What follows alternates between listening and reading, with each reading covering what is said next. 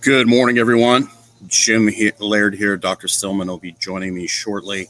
Today, we're going to be talking about what are the most important blood tests. I know there's a lot of confusion out there. There's so many different options. Dr. Stillman's going to be going over his essential labs and why he likes those types of labs. Please help us out. Subscribe. If you are subscribed, hit the bell for the notifications so you could get alerts to when we're going live.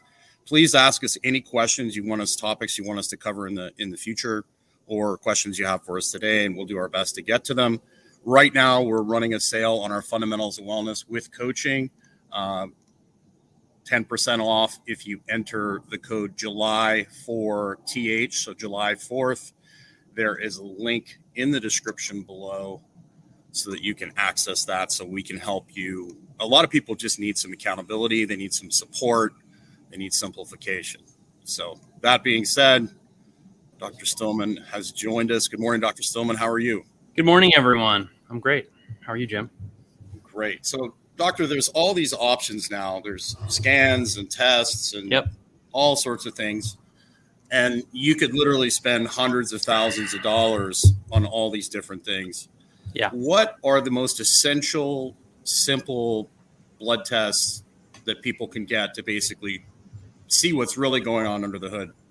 So, number one, and this somewhat depends on age, but for the vast majority of people who I'm working with who are 30, 35 to 60, 65, not that I don't have plenty of patients older than that, not that I don't have plenty of patients younger than that, but my top lab tests are vitamin D, that's 25 hydroxy storage vitamin D, uh, high sensitivity CRP, um, CBC and CMP. I like to check because there's sometimes some clues in there, and you will pick up things like anemias, lipid panels. Uh, so, but I don't do more advanced than just the simple um, cholesterol, triglycerides, LDL, HDL uh, lab tests. Um, those are the top lab tests that I run. I also will add, particularly in men, ferritin levels. And then I'll often look at hormone levels in both men and women because of how important it is to have proper healthy levels and balance of hormones uh, in your body for optimal health and vitality. And so we see a lot of low hormone levels in people who are overstressed, overworked, not eating enough, um, any of these things can contribute to that, as well as things like artificial light, serious EMF pollution and exposure. All these things can create, you know, the imbalances that we see in labs, and what you'll often see. And I should add to all those actually a magnesium level. And what you'll see as these, well, and I also want to add a hemoglobin A1C if I'm going to look at a mag. Uh, and what you'll see as these labs um, deteriorate is that people's overall vitality gets worse and worse and worse. And the faster you identify these problems, the better off you are in terms of the case because you can get out ahead of the problem before it becomes more than just a laboratory abnormality and actually becomes a serious uh, medical problem. Yeah, before the fire gets out of control, so to speak. Uh-huh. Um, talk about the the importance of the inflammatory markers um, and and where a lot of people go wrong as far as uh, addressing those numbers. So the main inflammatory markers that I'm looking at are high sensitivity CRP and ferritin.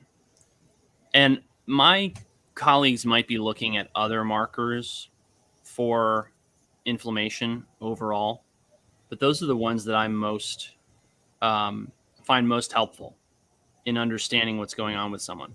So the high sensitivity CRP is really important. It's it's a really great marker for telling us your overall risk of heart attack. And so the high sensitivity CRP uh, predicts your 10 year overall risk of heart attack, stroke, cardiovascular disease, etc. The problem with this test is that it tends to go up with very, very small insults or injuries. So, you know, I joke with patients that if they stub their toe, their high sensitivity CRP is going to go up. If they have a bad day, if they have a headache, it might cause their high sensitivity CRP to go up. Now, that's being very vague or very broad in terms of what can cause an abnormality that's not a long term lingering condition which is why I have a very low threshold to recheck it. So when I see a high sensitivity CRP in someone that's elevated, I will recheck that uh, over the coming months to make sure that it's normalizing and headed in the right direction. And I usually check it quarterly, along with all the other labs that I I mentioned, although I won't recheck labs that are normal more than once a year. So that's the high sensitivity CRP. And then the ferritin, ferritin rises as total body iron levels go up, but it also rises as sex steroid hormone levels get deranged, particularly as testosterone drops out. Uh, and ferritin can also go up whenever there's some kind of acute inflammatory problem or stress. And that makes it a great marker for your overall inflammation, as you mentioned. So, what I'm looking at with the ferritin is we want to have it in an optimal range, which, from my perspective, is certainly below 200 and really we may be best off between something like 50 or 85 and 150 but that's not very clear from the literature it's clear to me that there's a floor that somewhere below which people don't do well that's probably the 60s 70s 80s and maybe as low as the 50s uh, and then you uh, you really don't want people running in the 200s 300s 400s because that's a real marker for your overall risk of heart disease stroke cancer things like that so when you're working with patients, um, you know, blood work is like a split shot, shot second in time. So mm-hmm. a lot of people will get a bad lab result, and all of a sudden they'll do these crazy, you know, whether it's certain drugs or whatever, they'll treat the numbers. How mm-hmm. do you incorporate labs into your overall philosophy as far as working with someone and getting them going in the right direction? Obviously, we want to see labs over a period of time. That's going right. to give us the best idea where people are at but how do how do you incorporate the numbers based on uh, the numbers compared to where the person is, how they're feeling? How do you incorporate all that together? So I created the annual plans at my at my practice around quarterly lab draws because I found that what was more important than anything was that we had time together, to, you know, patients and I, to have enough months to really sort out everything that was going on.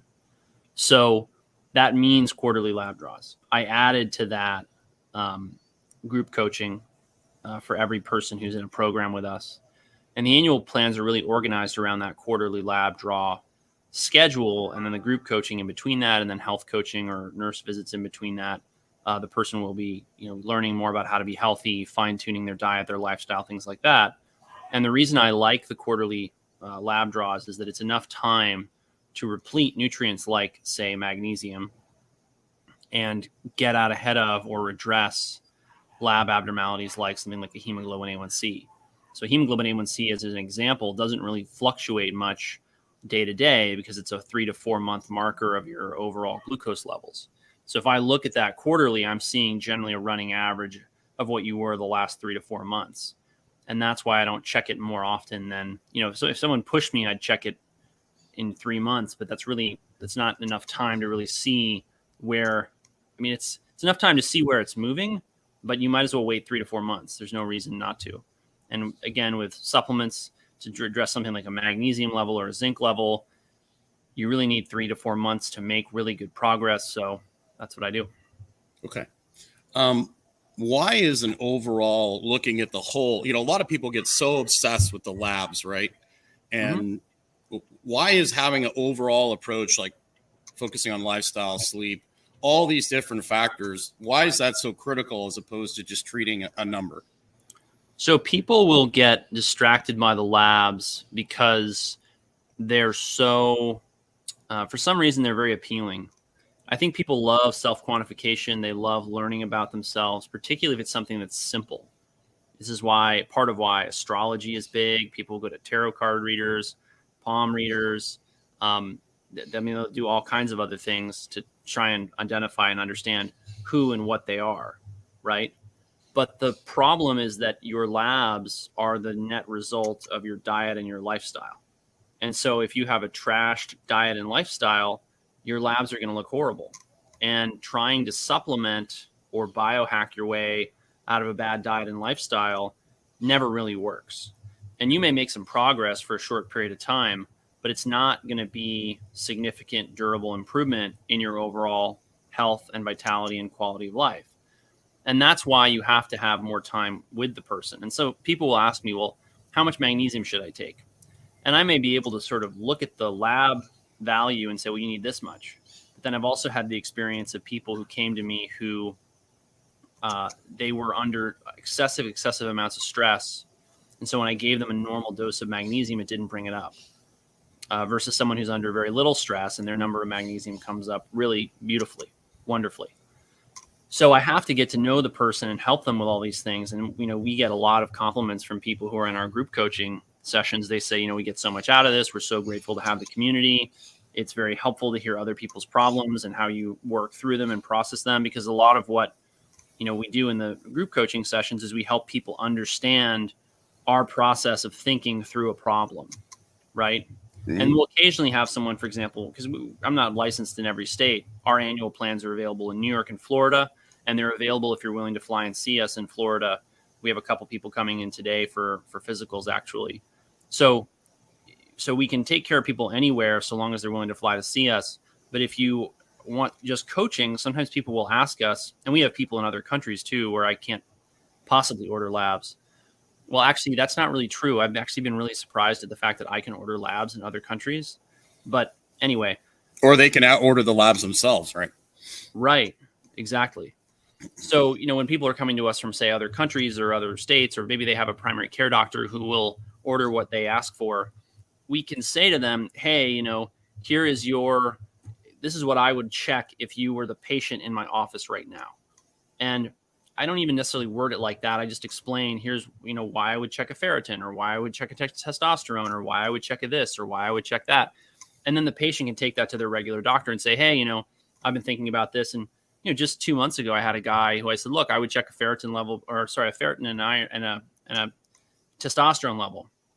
And he took it to his doctor, he had to convince his doctor to check the testosterone level. But finally, the doc acquiesced and ran the level, and sure enough, he was actually truly low. And so they repeated it and he was truly low again. And so now he's on TRT and he's feeling much better. So that's how we help people in our coaching programs. We actually help them navigate their medical system. And then when they're actually patients at the practice, we're able to get them, first of all, really wonderful discounts on labs that practically speaking pay for the cost of the consultations over the course of the year with my, me and my team. And so that's how we're able to get people progress both on the lab side through the things that you would normally expect the doctor to do medications when necessary, supplements, supplement protocols, certain diets, therapeutic diets. But then in the rest of the time together, we're doing lifestyle coaching, health coaching, things like that. I think a prime example of treating a number is you know the use of metformin with type 2 diabetics right mm-hmm. and metformin really helps improve you know overall outcomes life expectancy yes. but the problem is they don't cover the underlying root cause of what what's causing the issue. They just cover it up with metformin, and in time, it doesn't work, and they end up you know crashing and burning eventually. So you got to have that lifestyle change as well. Right. If you're watching right now, you know, like the video, drop us a question for future episodes. We'd love to get your support on that. Right. On Monday, Dr. Stillman and I are going to be going over the biggest mistakes we see happening in the healthcare industry. Mm-hmm and what you can do about it. And Dr. Stillman is actually going to go over um, our entire program. We've we've really pretty much revamped everything that, and pivoted to kind of help people navigate this. Would it be would disaster be a good word for this? The health. Yeah, it's system? a disaster. It's yeah, a disaster. So, it's an imploding disaster. It's not just a disaster. It's currently actually imploding. Right. So make sure you're. I'm going to have this up later today. It'll be on our YouTube channels. It'll be on Facebook you know, set a reminder for that. Um, you know, set the notification because Dr. Stillman is going to go step by step through every program we have. If you want to work with us, how you can become involved and what's the best fit for you so that we can assist you. We have every price point imaginable. So um, we're super excited about Monday. So make sure you tune in for that. Let's I don't see. think we, we have, have, we don't have a Dollar General price point, Jim, but we have well, pretty pretty doggone close. Well, these are the this is the Dollar General price point, right? This is the this is this is cheap. This is discount Dollar General. We're we try to put Although, out. let's much, be honest with the way things are. Dollar General, you can't get anything there for a dollar anymore. No, it's true. But, but anyway. we we try to put out as much free information as possible between yeah. our Instagram lives and between yeah. these and all the podcasts that you do. Yep. Um, I think we we definitely put out as much value as we possibly can. So James asks, Doctor, my triglycerides were slightly elevated in my last blood test. Is this something to be concerned about? So James, I like a triglyceride level to be under 100 and closer to 50. And when I see that the triglyceride level is not low or low normal, I should say, I become concerned that that person is exposed to or has been exposed to some level of toxins in their environment that are poisoning their liver I'm concerned that they're over consuming potentially fat or a carbohydrate or both. They're often eating a low protein diet. They always have problems with their vitamin and mineral and nutrient density in their diet. So that's the kind of thing that I help people fine tune, not only from their labs, but also with their lifestyle, because a high triglyceride level, it never comes down to just dietary changes. You can fix it often with just dietary changes, but it really takes, you're, you're better off with a certain amount of, of lifestyle coaching and changes in your daily routine and lifestyle. One of the biggest mistakes I've seen people make when it comes to labs is training like an absolute lunatic the day before their labs.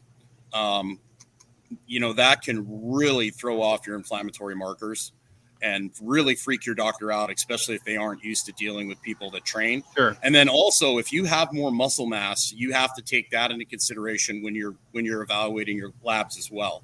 Like Dr. Stillman is going to read my labs a lot differently than he, than he's going to read a little old lady who's 105 pounds, right? Especially when it comes to creatinine levels and That's things fact. like that. Yeah. So you really want to have a doctor who has a wide range of experience of working with different people and taking your individual um, situation in context, right? Yeah, exactly. And that's what we do. Well, everyone have a wonderful weekend. Remember to tune in on Monday. Uh, unless you have anything you want to end with, Dr. Stillman, um, check out our links in the description below, and we look forward to seeing you on Monday. Yeah, if, if people want to learn more about the annual plans, they can click on my link tree, which should be in the description below. If it's not, it's plastered all over my social media. You don't have to go far to find it. Uh, and if you just go to the schedule consultation, you fill out that form, you'll get a series of emails with instructions on how you can do that. So thanks everyone for watching. Have a great day.